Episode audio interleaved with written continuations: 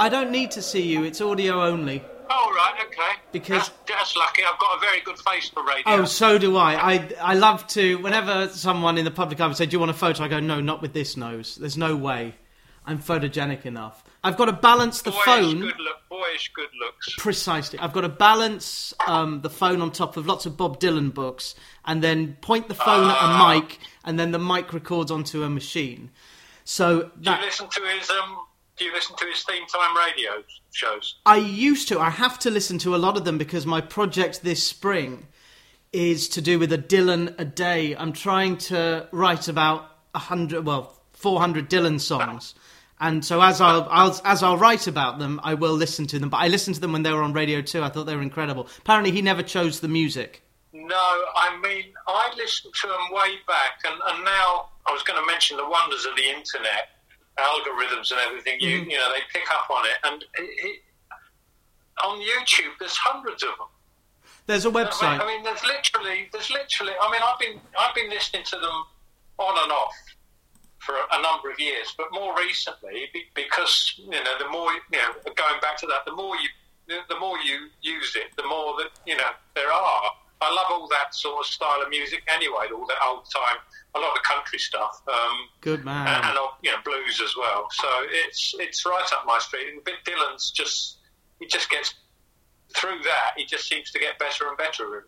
He's unbelievable. And your your son Harry. it is Harry. H. Harry. He's half Spanish. How's his Espanol? My daughter's is better, really, because when she was little, and Begoña was taught to her a lot in Spanish, a lot, from the ages, from since she was a baby up until the age of about four or five. And then when Harry came along, wife's English had improved so much that she tended not to speak as much Spanish to him. But having said that, they're both very good at Spanish, and they have, interestingly, they they've signed up since they were little to. Um, there used to be Francis Bacon, Samuel Ryder do a course, um, and it's organised by the uh, Spanish Embassy in London Right. for anyone who's got one parent who's Spanish, they can go and have this free um, Spanish lessons every week for about 10, 12 years each, and, they get a diploma when they're 18. So That's we're, we're, you know, well, we're not doing it at the moment. It's sort of online, like everything, but hopefully they'll be able to get back to that, you know, soon when My- when all this sorts itself out. My mum is fluent in French and spent a year in Switzerland, so my French is pretty good. It won't be as good as my Yeah. half siblings. My dad remarried and has three kids with his new wife who was born in France, and they now live on Long Island. But these kids are going to grow up bilingual because the grandparents will speak to them in French and their dad's going to speak to them in French. But it's it's just useful to have more than one language because it means we can, especially in French, You we can we can talk to Etienne Capoue and Christian Kabasele. Uh-huh. And if you're Spanish, you can talk to. I'm going to get the name right because I'm going to go to the end of this book. Uh, the Yeah. the fella I want to mention Isidre Ramon Medir and his son Mark. Yeah, Um, yeah, yeah. Well, he's number two to uh, Javi Gracia, and I speak with him often. Oh, he's good. a lovely, lovely bloke. I'll tell you a story about him, actually, if, if, if um, well, I think it's worth telling. We went to see the Burnley game. I don't know whether I mentioned it in the book with him, and he got us tickets in the players' uh, area. Um, so we went along there, me and Harry and uh, Isidre and uh, Mark, his his son, because they played for the same St Albans City youth team for, for that season while, while he was over here. And and Isidre came, disappeared, and all these people like Kevin Affleck and, and various other people just came straight over to him and tapped him, patted him on the back, and shook his hand and said, "Where? How are you? Where have you been? Really good to see you." And you think, "Wow, you know, that's the sort of the impression he left." And he's a lovely, lovely bloke. Is this Really, the chap who was nice. at Barcelona? He started at Barcelona, yeah, yeah. Because my wife's from Galicia, Mm-hmm. Celta Vigo, uh, um, uh, well, she hates football, but I've adopted Celta Vigo. As you say and of the course, book. the game, the game on the on Saturday was um, against Celta, and uh, and Valencia won it two two 0 with goals in the 96th and 98th minute. And if they hadn't have won that game, they reckon that um, that would have been it. They'd have got the sack. Hmm. So it was by the skin of their their teeth, really. Yeah, well, that chairman. But, um, we're not going to touch that chairman, who is a character, Peter Lim. He's a character. He's, Yeah, yeah, yeah, Peter yeah. They, no, Isidre said from day one, um, it's going to be difficult. It's going to be problems, you know, because they're they were broke and they Yes. have to sell them three or four players No, straight Javi, away. Javi was very them. unhappy about that over summer. Yeah, Isidre too. So I, I, you know, I get this sort of background, you know, and interestingly, going back to the Burnley game, Craig Dawson got an injury just before half time went off. Hmm. So at half time, and it's nil nil against Burnley. And Isidre said they're going to struggle now uh, because uh, Dawson organises the whole of the defence. You know, he talks, and, and that's something that a, um, a fan wouldn't pick up on or know. And sure enough, within five minutes of the second half, call, you know, set piece, I think it was a corner, boom, 1 0. And we went on to lose 3 0. Now, Dawson got a lot of stick from, from some of the, the Watford fans for being, oh, useless, he's no good, blah, blah, blah. But when, when you get close to it, he, he's, he's, he's valued because of the communication hmm. side. And, I- and that, that's very important. I didn't know until I looked it up. He came through at Man City, and if you get pro terms at Man City, you're not going to be terrible. But for some reason, and a lot of my friend Paul Tucker really did like him, but I think just because Watford weren't doing so well under Gracia last season, I re- my Gracia story is that we'd just beaten Chelsea four one, or rather, Chelsea had contrived to get Conte sacked and lost four one. Um, and I sat a couple of days later in the Costa in the Harlequin Centre, look up, and there with his wife and kids, it's the manager. I say nothing because you never you never approach someone when they're with family, but it was just nice to see in a domestic environment just the football manager who was off work and his family had obviously either they lived in Russia or they had to communicate with him when he lived in Russia, but they were in Hertfordshire and they were really settled and the club were going really well and got to the FA Cup final. And the book does mention the FA Cup final at the very, very, Yeah, yeah, end. yeah. I was there actually. I was working for a local paper in Bushey then, so I got a, I got um I got a free a freebie there and, and was in the press box. But I think I touched on it that I'd much rather have been in, in with the, the supporters really because um, that, that's where you can really get the atmosphere. It was a bit cold for me. Um, Yeah. I sort of got a good view of uh, Andy Gray um, assaulting Shirley Sherwood for that uh, for that second goal, but that was a bit uh, hard to take. But um, and, and they could have won that game with a little bit of luck. We had two two two or three good chances early on, and they just didn't. You know, it just went. Les Taylor had a good shot that, that missed by about a foot. Yeah. You know, uh, it's on another day. You know. It, uh, well, absolutely. I was not there uh, because I wasn't born, but I hear I have since heard that Watford treated it like a wedding. People would dress up. The woman would go to accompany their husbands. Elton obviously went uh, with his boater, and it was a day for the town because Everton were so far ahead. Um, in terms of quality, and yet Watford had that spirit, albeit without Luther Blissett, who provides a foreword to your book, From Father to Son How Fate and Family Made Me a Watford Fan. And it's got a great right. cover, uh, published by Pitch, but you probably know that, 1699. And it's got Harry on the front, Luther's on the front. Is that Ron Rollitt at the bottom? It's Ken Furphy. That's sorry, that's that is Ken, the great Ken yeah, Furphy. but, uh, yeah, I've got an interesting story that, um, about that. I didn't put it in the book. I, I was coming back from St Lucia in about 1985 on the plane, and the bloke who sat next to me, if memory serves, was involved with Pele. He was quite close. He was part of his management team for a short while when he was up uh, playing for New York Cosmo. Pele got Ken Furphy the sack there because they had a difference of opinion about something, and Pele, being Pele, was a big ego. And and this bloke said, but he regretted what he said and how he treated Ken Furphy. He realised he didn't do the right thing and he wasn't very nice. I wonder if Ken Furphy features in the the boot, really. I wonder if Ken Furphy features in this film that's just gone onto Netflix today about Pele. Yeah, I was wondering that. I saw that. It was. Oh, they got a big spread about it in the Observer on uh, on Sunday. Yeah. yeah, it looks good. But it doesn't come out of that very well, Pele, because he just ignored he, he ignored the political stuff that was going on, didn't he, in, in Brazil at that sort of that time. That's my understanding. Yeah, he but I couldn't- mean, as a He couldn't have on. done it now. He he would have to have. Well, I call it Kaepernicking. You have to take a social stand, but with Pele, this Netflix thing, you you have to engage with social issues, and that is something that the great GT did.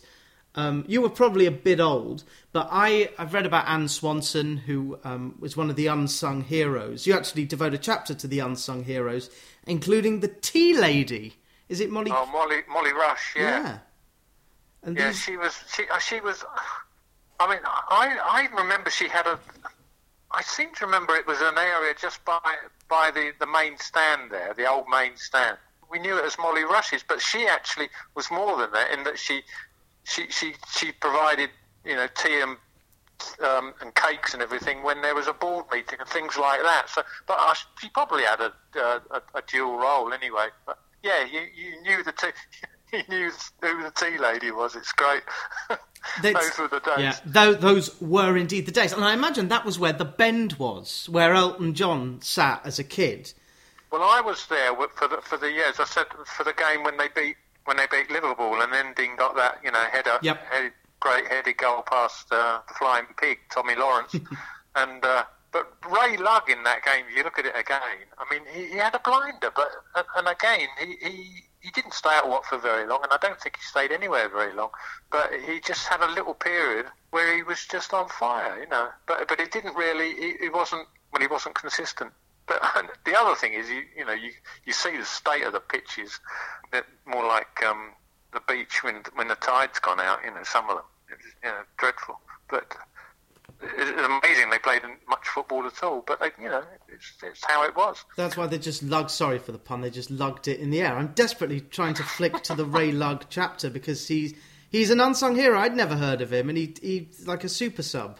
Yeah, well, Rodney Green was the super sub, and that's the thing that I, again, up Rodney Green. He's up, he's down, he's in the Rose and Crown. Okay. Rodney Green. Rod, okay. And, and, and, and it was picked up in his local paper in Halifax. You know, when uh, when he died, the obit and everything in the in the Halifax Chronicle or whatever it was recites the song. You know, the Watford song. We're up and down. He's in the Rose and Crown because he did like a pint or two, and he was a super sub. I think in the season when we when we went up, sixty probably sixty nine. Sixty nine, the only yeah. trophy. And a character, by you know, by all accounts, you know, a good good bloke, a real character. Do you uh, do you know my great uncle Clive Walters? He started going to Watford in the mid '60s. He's uh, early '70s now. No, I don't know. He he used to work for Rayner Essex, firm of accountants, very near Clarence Park. Right. And Clive is now an ambassador for St Albans City, who obviously. Oh yeah. A tough I know season. Lawrence. I know Lawrence Levy from from business, um, who's chairman now, chairman. and with John McGowan, who who's, uh, runs a number of pubs, I think. Mm. Um, uh, yeah, I know those two. And Lawrence, um, I did phone Lawrence when briefly St Albans was top of the table a few weeks ago, um, just to congratulate him. And it was great because I, he, he just um, he came out with all this football speak, you know. Yes, well, it's good, but you know, we're taking each game as it comes. That's what you have and to I do. Said, and I just said to Lawrence, I said to him, "Great football speak, Lawrence. You're, you're doing well." I think that's the closeness to Ian Allinson, who is the, the gaffer there, and also the guy who books the function room when Right. when there's stuff that goes on. So St Albans, I feel more of an affinity now to St Albans City, although Watford have done amazing things in the last year. Um, apart from the last week, the football has been so-so. Hiring and firing Nigel Pearson was not a good thing, and um, since But this was it true? Was it true? He he he, he, he um was it um Adam Masina was it or something? He he hit him or headbutted him or something. allegedly, allegedly, I don't want to confirm or deny. I'm sure Masina No, will I- tell you in confidence. Well, that's the story I heard. But I mean, you can imagine. And I like Nigel Pearson. I didn't really like him before, but I thought he was he was very good. But but you but you got this idea bubbling under the surface. Even when you, when you saw his press interviews and everything, bubbling up under the surface, there was this. It was like you're waiting for the explosion. Mm-hmm. Did, did, you know, did you get that, or is it just No, me? that's absolutely true. I think, well, everyone remembers the ostrich thing. Are you an ostrich? Have you got your head in the sand? But he's a, mm. A, smart guy with a big knowledge of history, and B, terrible year. I think he lost a parent and another was ill with COVID. and he got COVID and then he got fired. And now, as we speak, yesterday, uh, he's been appointed by Stephen Lansdown as the Bristol City manager. And mark my words, If Bristol City don't go up this season, they will go up next season because he's done it before. He'll do it again. Although we were very lucky the other week uh, to meet a Bristol City who were woefully out of form. I saw the highlights. They couldn't defend. It was like they're trying to get the manager sacked. Um, did you watch it on the iFollow? No, I did. Yeah, I watched it. Yeah, I watched it, and um, all of a sudden, I mean, Sarr's on fire, isn't he? And um, and he's in, and with Femenia, they, they're, linking up really well. I mean, I've always liked Ken Ken Sema, and he's back now, and and Will Hughes. Hughes. Uh, I mean, he's the boy you need in in the championship. Make him the captain. He's just what you want. He's he's going back to Dennis Booth and Terry Garbett and Roger Joslyn, Les Taylor, and, and he, maybe even Kenny Jackett too. You know, they're just Hmm. with a bit more skill, obviously, with a bit, well, a lot more skill. Craig I mean, Ramage, he- Ramage, who also yeah, came from Derby. yeah, uh, yeah, that's a good shout.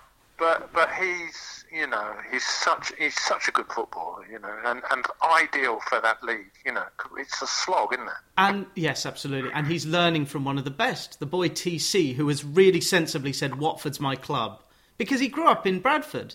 He's Yorkshire, so he signed for Manu because they were the best team. When Cleverley plays, it shows. One of the reasons I didn't go into the modern, I mean, I only only covered it in the book was was from Harry's perspective and those games.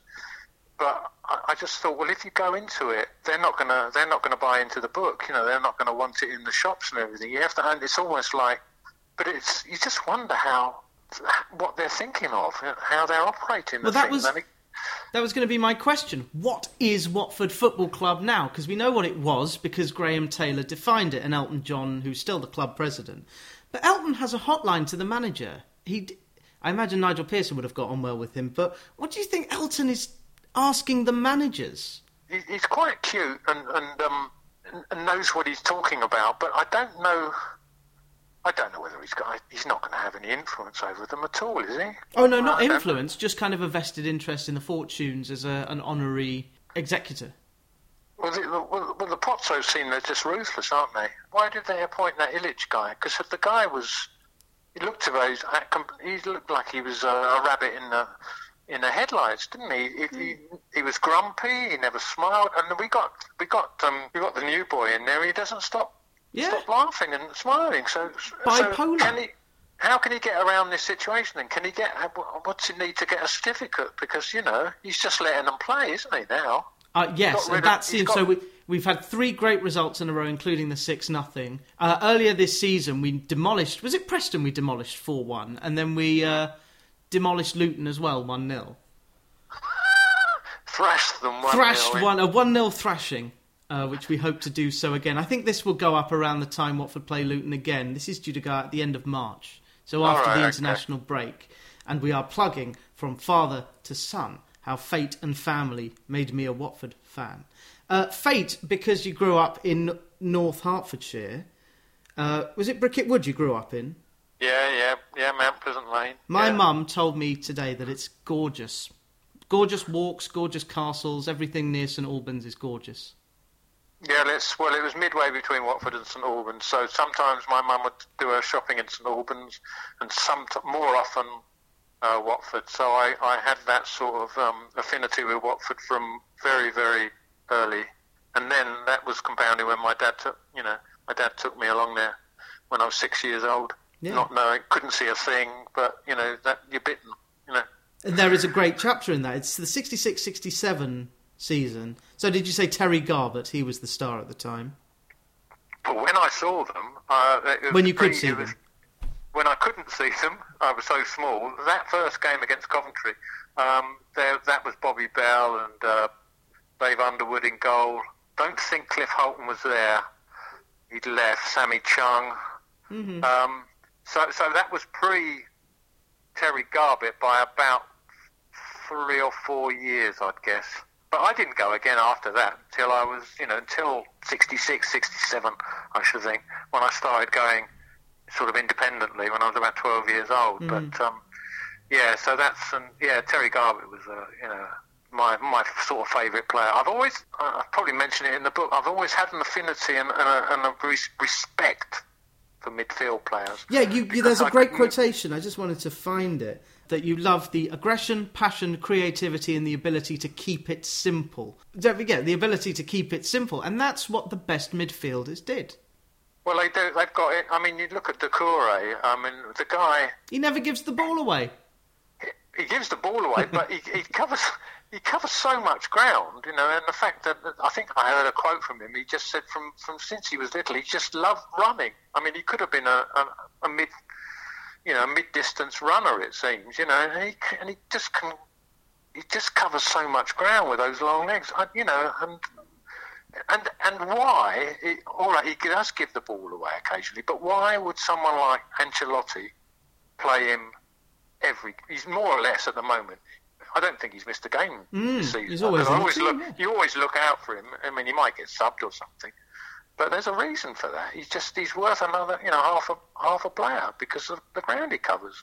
And isn't that a credit to the scouting network that Liverpool were interested and Watford paid for him half a season in advance, shipped him to Granada, and he came in and um, was one of the stars of the latter day Premier League era because Watford could afford these players. Uh, Capoue, played- Capoue and Doucouré, and well, before that it was Abdi. But watching Doucouré and Capoue on their day dictate a game was good for the brand. I think the only thing that happened that I saw, I thought they they both played more of a defensive role. I, I'd have liked to have seen out of the two of them. I'd have liked to have seen Doucouré get up in an attacking role a little bit more. Now maybe he couldn't because of the circumstances. You know, we we were sometimes struggling a little bit, but he he looked as if he could get onto the end of you know end of those runs and, and, and a little bit more often. But they were they were a very good um, duo, those two. I mean, the way Capoue used to ping those balls out wide, you know, like an arrow, weren't they? I mean, it was just We it were was just spoiled. great to see. Yeah. spoiled by Capoue. One thing that I've noticed, you know how nowadays every club has its racist fan base. I don't think there's one racist fan who supports Watford. All the criticism on social media is at the player and their inability to do what they're paid to do, not the colour of their skin. And I imagine the guy who wrote the foreword to your book has something to do with that, together with John Barnes. I mentioned it in the book in the acknowledgements. I got given this, and I've got it in front of me now. It's just great football history, newspaper headlines, and it's the Mirror front, back pages really, going back from to the mm-hmm. 1920s up to I don't know, probably about 1990 something. Or hang on, I'm just having a look. Oh, wow. And there's one thing here. I just I've been looking at it for about half an hour before. we- we- Sorry we to talked, interrupt but- you. but no, no. Listen, listen to this. Right, this is 1960. Watford won, Southampton nil. Uh, attendance 27,925, and it's got for some reason an FA Cup game receipts for, for, for nearly 28,000 people, 3,158 pounds.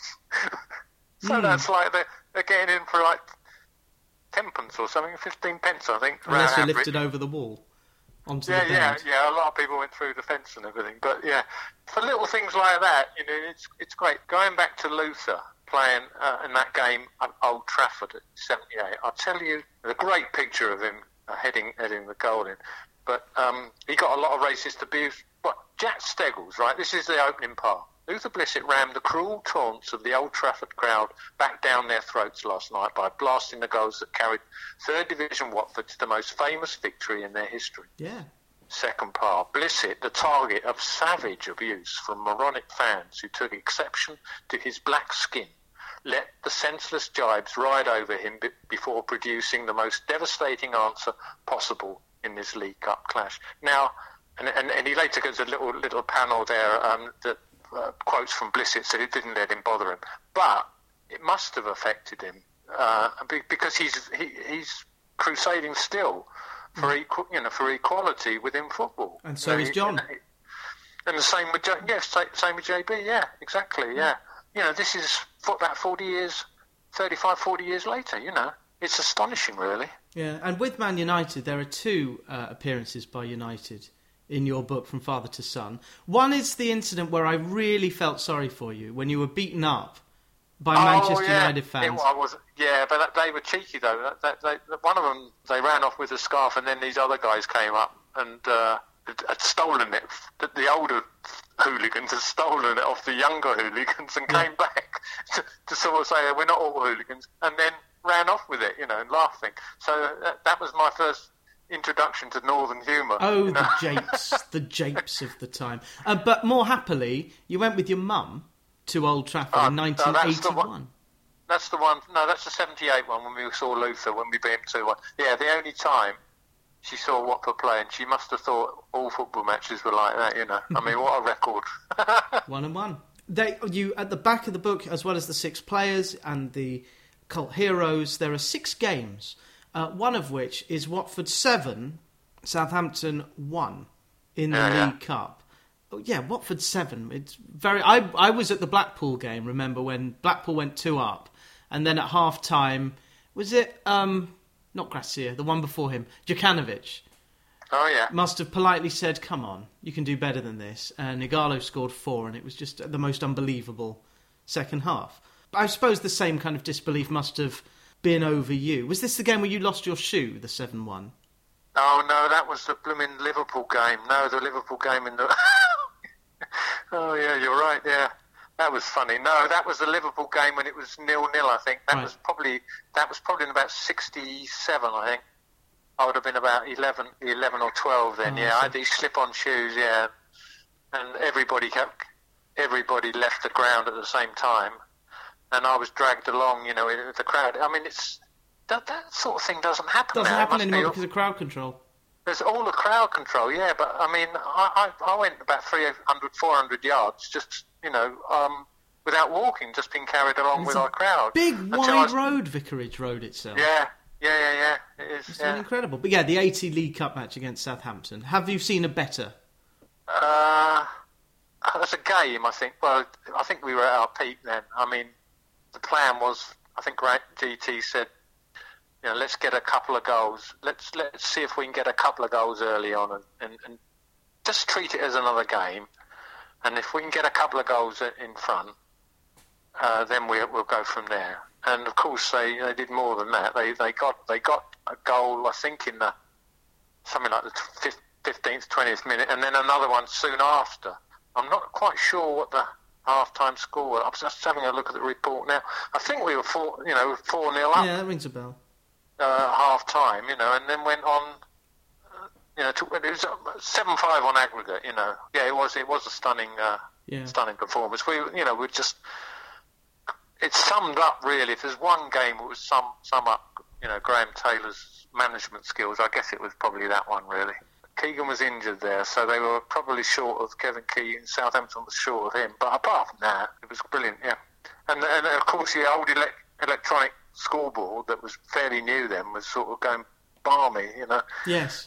apparently, because I was down, you know, I was down down the Vicarage Road end then uh, in those days, so I was probably standing under under the thing, so you couldn't really see it. But yeah, so they say. There are a couple of wonderful chapters in this book, um, and they focus on books and just your love of football itself. I wanted to ask because this is the football library, and you do get your football library card.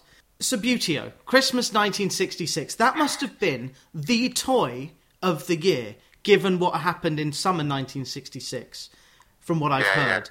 Um, but I, I love that cat stops play.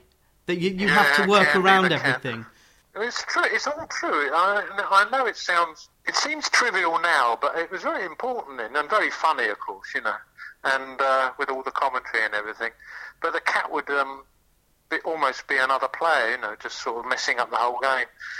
Uh, that and the Araldite, with sticking them back together again. Yeah, the kneeling on the Subbuteo pitch. It was a world before Pro Evolution and FIFA. But I used to do this. I used to make up my own commentary, and I think that's why Britain clings to its commentators because they're doing a job that anyone can do. It's very hard to do well. Yeah, Subbuteo at Christmas, and then you start to get given Charles Buchan's Football Monthly. Yeah, that was. Uh, Have you still got them? No, I haven't. I'll tell you, they've all gone. And I'll tell you, I, I had a collection of football programs um, that used I used to send off for. Well, I collected all the Watford ones, but then that you could get the mail order, and you could have a Manchester United versus somebody, and then they'd send you another ten uh, from from the lower leagues, and I and I had and it just got out of hand Yeah, I when I was imagine. about eighteen or nine, maybe later, maybe when I was in my early twenties, and I just gave them to the I gave them to Watford, and I sort of hindsight, I thought I should have kept them all, you know, really. Well, you should have Um, donated them to the football library because, as well as books, we have programs and DVDs. Well, well, I should have done if I'd, if I'd have known. I say hindsight is a wonderful It is thing. always. But, but um, yeah, so in a way, this book I've just mentioned with all the press cuttings has sort of replaced it. That and Old Watford website, which I mentioned uh, in the acknowledgements, is a great is a great website. Um, you can delve into that and. Uh, and, and not only for the football and the facts and everything, but you got these programs in there from those days, and I, I like, just like looking at the adverts that are within the program. You You're know, not the only one. time with the graphics and the, you know, yeah, um, it's evocative sure. yeah, yeah, yeah. Uh, but I'm I'm particularly um, impressed that you've mentioned a book that I've not heard of. It's Football: colon, The Golden Age by John Tennant. It seems to be the jewel in the crown of your collection of football Oh books. no, that's the photographic book. Yeah, that's uh, it's it's it's pretty much ninety percent pictorial. Yeah, black and white, going back from the thirties. Yeah, that's in the that's in the shed. I've got present books indoors, and the shed is the sort of all the all the all the rest really. And I occasionally go in and swap them all around, you know, because we haven't got space for all of them. Yeah. No books. Uh, that's a great book. It's- got some fantastic photos in it. That's where I got hold of the, the, the quote from Arthur Hopcraft um, about how how football is not just a.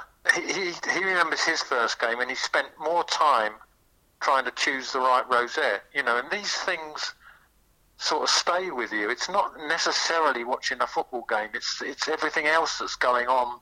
You know, getting there and surrounding the game, which is absolutely true. You know. That's a question I'd love to ask everyone. Along with what poster did you have on your wall? Um, what? Yeah. What's more exciting, the ninety minutes where you kick a ball about, or the what is it? I can't do the maths quickly enough, but I used to be able to do it. It's like one thousand outside of it.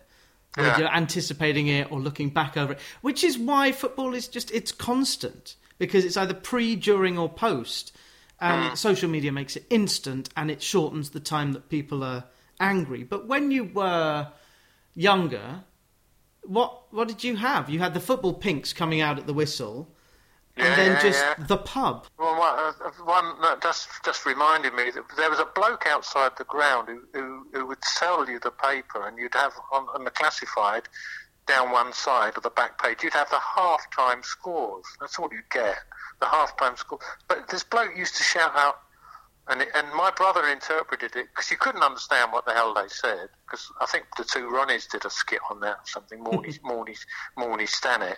Uh, and now that's about the name of the paper, you know, no one could understand it. But my brother interpreted it as, um, I have to do it in a song, all your early evening half time, call, and I don't know what the last one, all your early evening half time callers, or something. We didn't, never knew what the last word was. But it might have been chronic, I don't know, but it was like a song. You know how they used Yeah. to shout out in these newspapers? Yeah, I, I just remember that now. It's, uh, yeah. So nothing to do really with, with the game or, but, Yeah. but it's, um, yeah, it's part of the whole, uh, the whole deal really. We are yeah. we're blessed nowadays. Watford have a big representation in the media. Are you a from the Rookery end listener? Um, I've been in the rookery. I, I, the trouble with the rookery in the old days was the steps were very, very shallow, so you couldn't really, unless you got to the front uh, and you were sort of 14, Oh, yeah, 13, 14 years old, yeah. you couldn't see. You couldn't see. You, you could see very, very little. No, the this is- This is a Watford podcast by three chaps in their early 40s who have been going to Watford for years.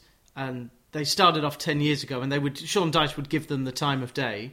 Uh, and they've had dinner with Troy Deeney, they've had chats with Lloydie, and they're now affiliated with The Athletic, where Adam Leventhal writes regular columns about Ah, yeah. Daniel Taylor went there, didn't he? the Yeah. great the great Danny Taylor, who doesn't get sung as a writer outside of football as often as he should, because Danny broke the Crewe story of, of the pederasty Yeah, yeah, yeah. and yeah. of course, good link. Uh, he worked on I Believe in Miracles, which is one of the best football Yeah. films, and it's the last film that you mentioned in a really good. It would work as a standalone as well. It's a chapter Yeah. football on film and TV, which quotes football crazy in in whole. That must have been a very fun um, chapter to write. Oh yeah, it was one of the. I mean, I, I background. I, I wrote the book in the first lockdown, and it was surpri- over about three or but no, about a four month period really. Every day, getting up at seven o'clock and writing till probably three o'clock, or researching, and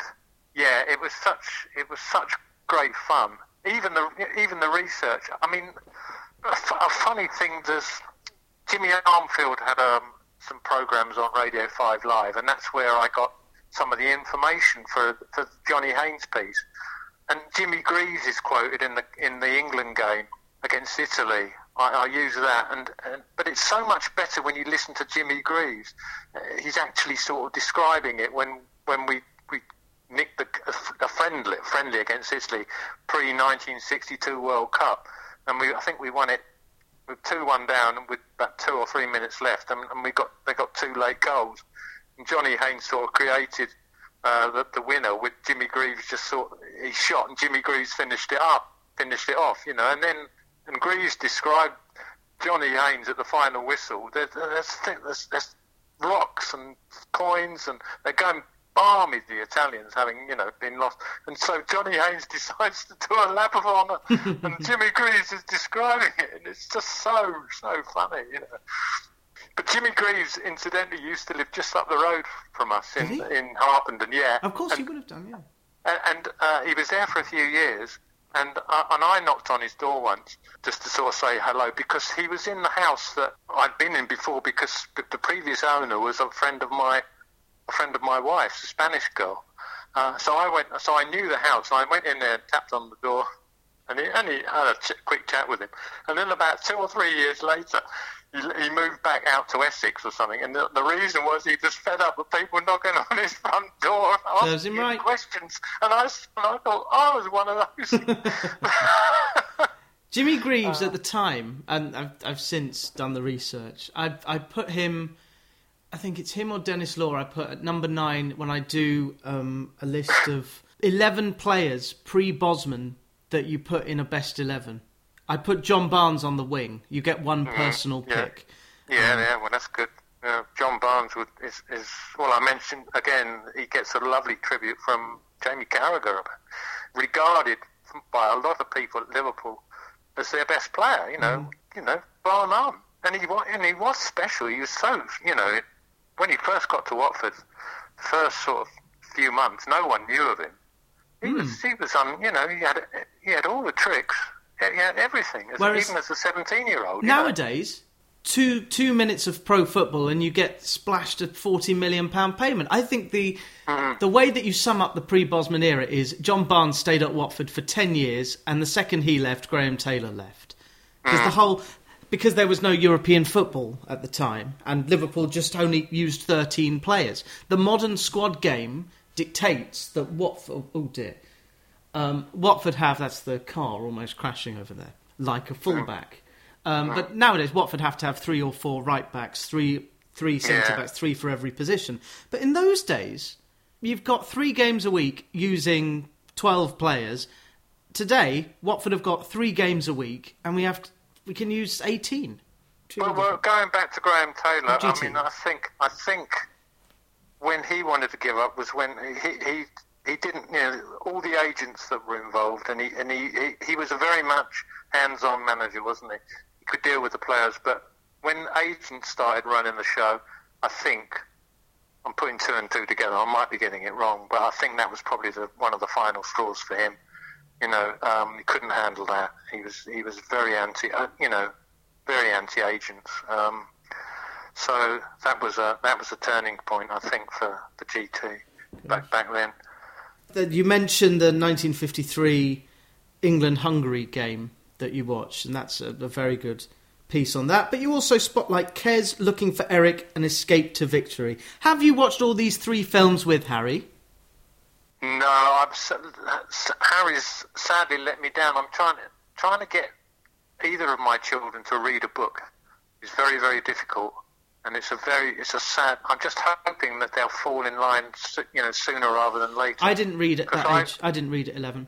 No, no, um, I didn't either, to be truthful. I mean, I only read when, when I was probably about 15, 16, because of the teachers, two teachers at school who I mentioned in the book, and they turned me on to literature, you know, John Steinbeck, Dylan Thomas, Roger McGough, po- you know, the Liverpool poet, Clive James in The Observer, Hugh McIlvanney, James Cameron was like a hero.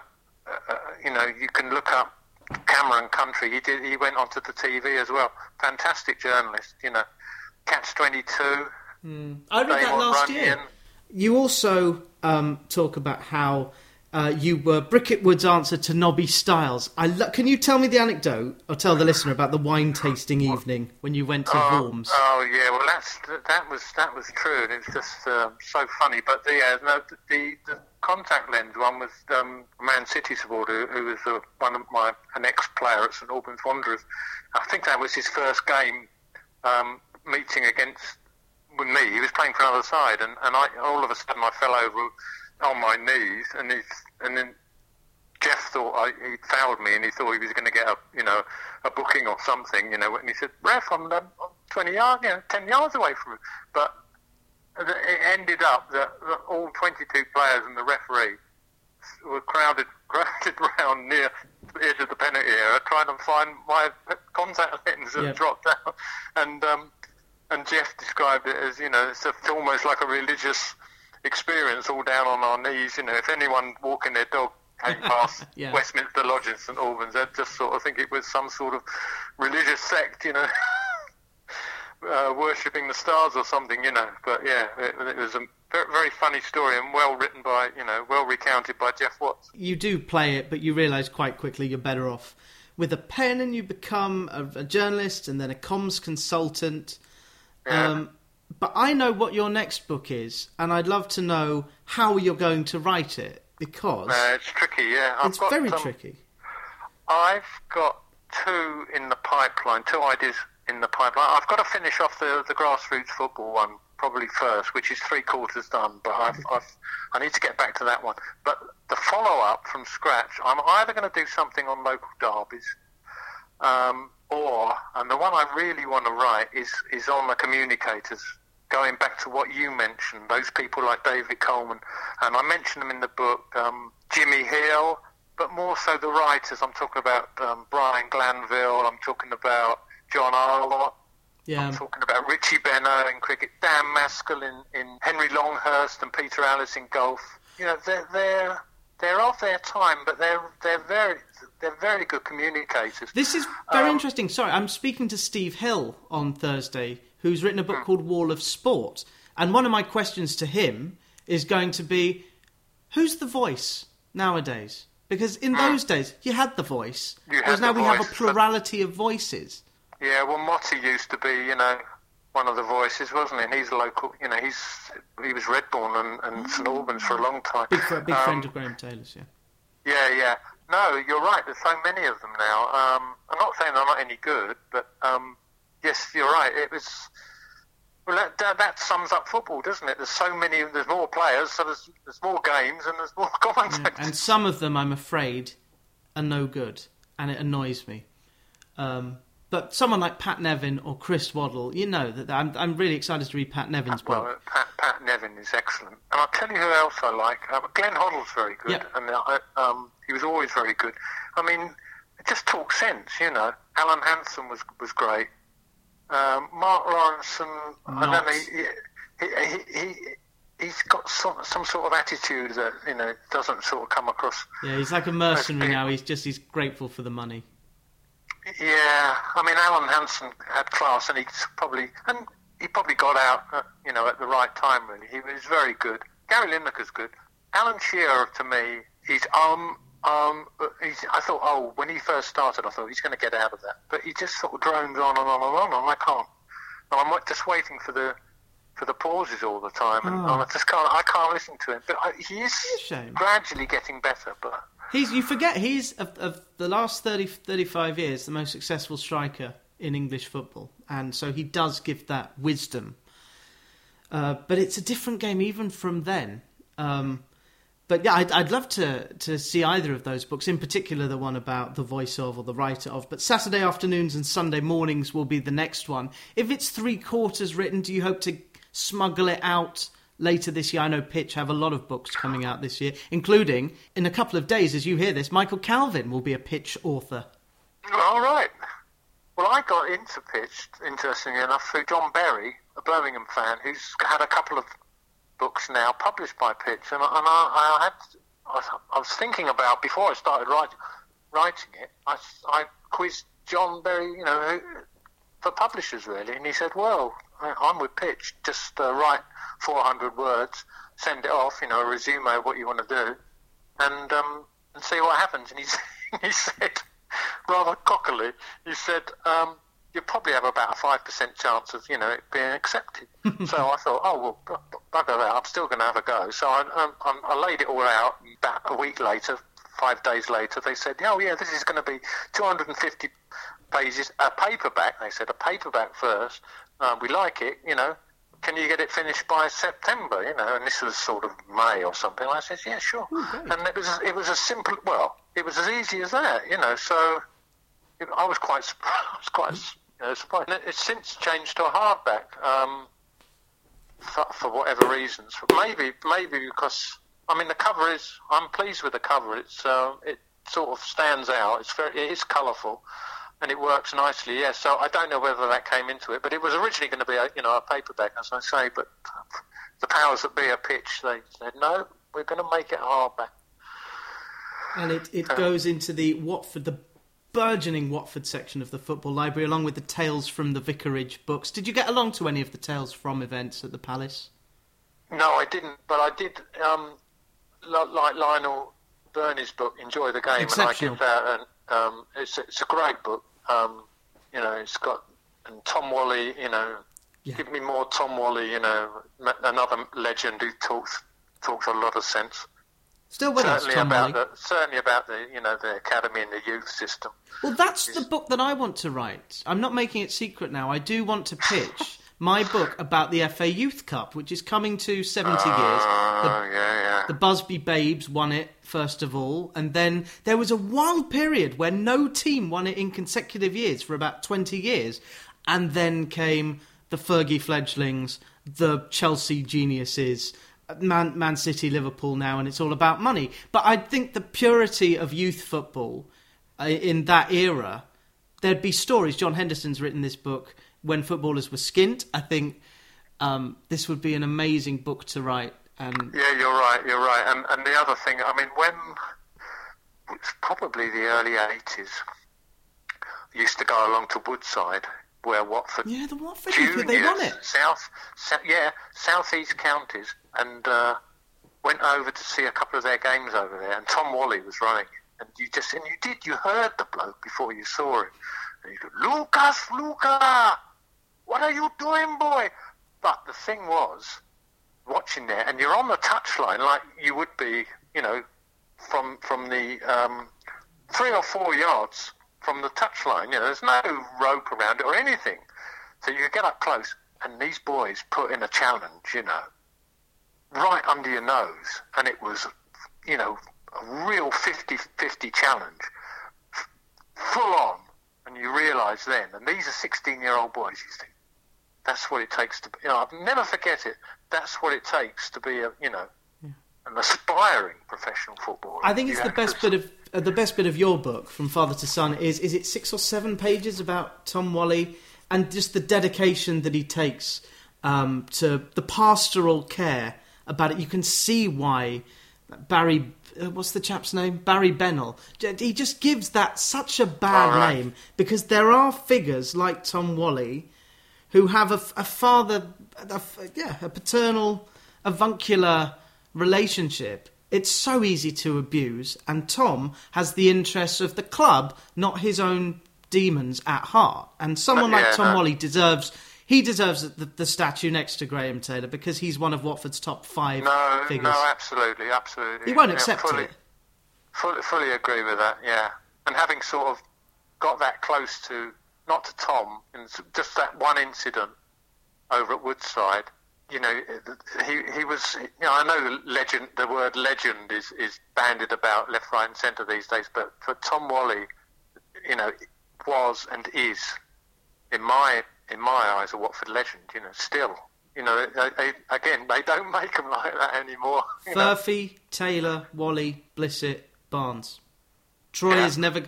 Bless Troy, but he's never going to touch them. I'm afraid. Well, it's a different. It's just a different era, isn't Yeah. it? But, but I mean, he's he's you know, he's a he's a hundred percent. You know, he's just he's just like all of us. He's just sort of you know, he's got a few few miles on the clock or whatever. However, you know, I was thinking the same of Cristiano Ronaldo only a couple of days ago, and then he scored two goals for Juventus, didn't he? Last night, I think. So he's, he's two headers. So he's still he's still doing it, but he must be. How old's Ronaldo? What, 30, 36, 37?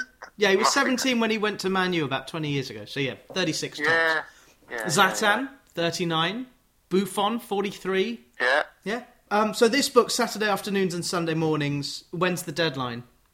Oh well, I haven't even. All I've got to do is, I've got all the early stuff for it of, of the of the club, but um, I've just got to have a uh, the final a version of the final sort of five, six, seven years of the club. We've folded in I think 2012, uh, so I've got to get a source for that, and then uh, somebody somebody to speak to and get that because it wouldn't be it's, it wouldn't be complete without the you know the final few years. That's Which club? Is it. St Albans Wanderers?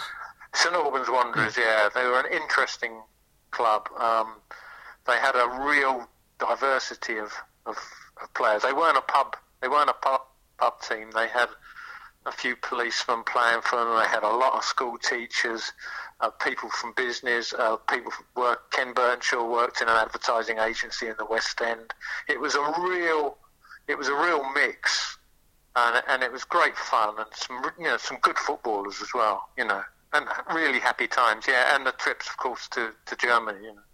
Um, the Twin Town things were were, were, were, Yeah. were good fun as well. And yeah. that that is referred to in the book From Father to Son How Fate and Family Made Me a Watford Fan, 1699, published by Pitch in hardback. I hope homeschooling is going as well as you want it to, and that post lockdown you can enjoy going to see, I, I guess, your in laws in Spain. Yeah, we're going. Well, my wife's. It's been over a year now since she, she went, and and that wasn't happy last uh, December before last. It, it was just her, her dad's, my father-in-law's funeral. So that's the last time she's been over there. That's and that's 15, 15 months ago now. So she's. Um, we, we all want to get over there this summer if at all possible. So maybe catch a Celta game as well. Celta Vigo. Uh, that would be good as well. Yeah, and just to, to wrap up what we were saying at the beginning, um, I hope the dreams, schemes, and indeed themes populate your next few. But I just loved his voice. dear theme time. And Paddy I Smith know. doing the intro. Yeah, brilliant. And I'll tell you something as well. I've just thought of Johnny. I'm reading um, the biography of uh, Warren Zevon. I'll sleep when I'm dead. Yeah. And and, and Warren Zevon um, has got a track called "When Johnny Strikes Up the Band." So if you're a music fan, you have to look out that track and put it on one of your podcasts as a tribute to the wonderful, uh, dearly departed Warren Zevon. Let us let us fade out with it. Actually, let's finish with some music because I love Warren Zevon. Fantastic. Oh, it's good. Really, a lot really of people only know him for Werewolves of London, which is a great, Uh, there's much great better song. songs but than that. yeah, yeah, but that's what it. But that's what he's sort of known for, which is, yeah, good but sad. So I will. I'll put some dinner on and I will listen to the best of Zevon. But I wish you and family well. Come on, you. Johnny strikes up the band. Johnny strikes up the band. When Johnny strikes up the wind, Johnny strikes up the wind, Johnny strikes up the band.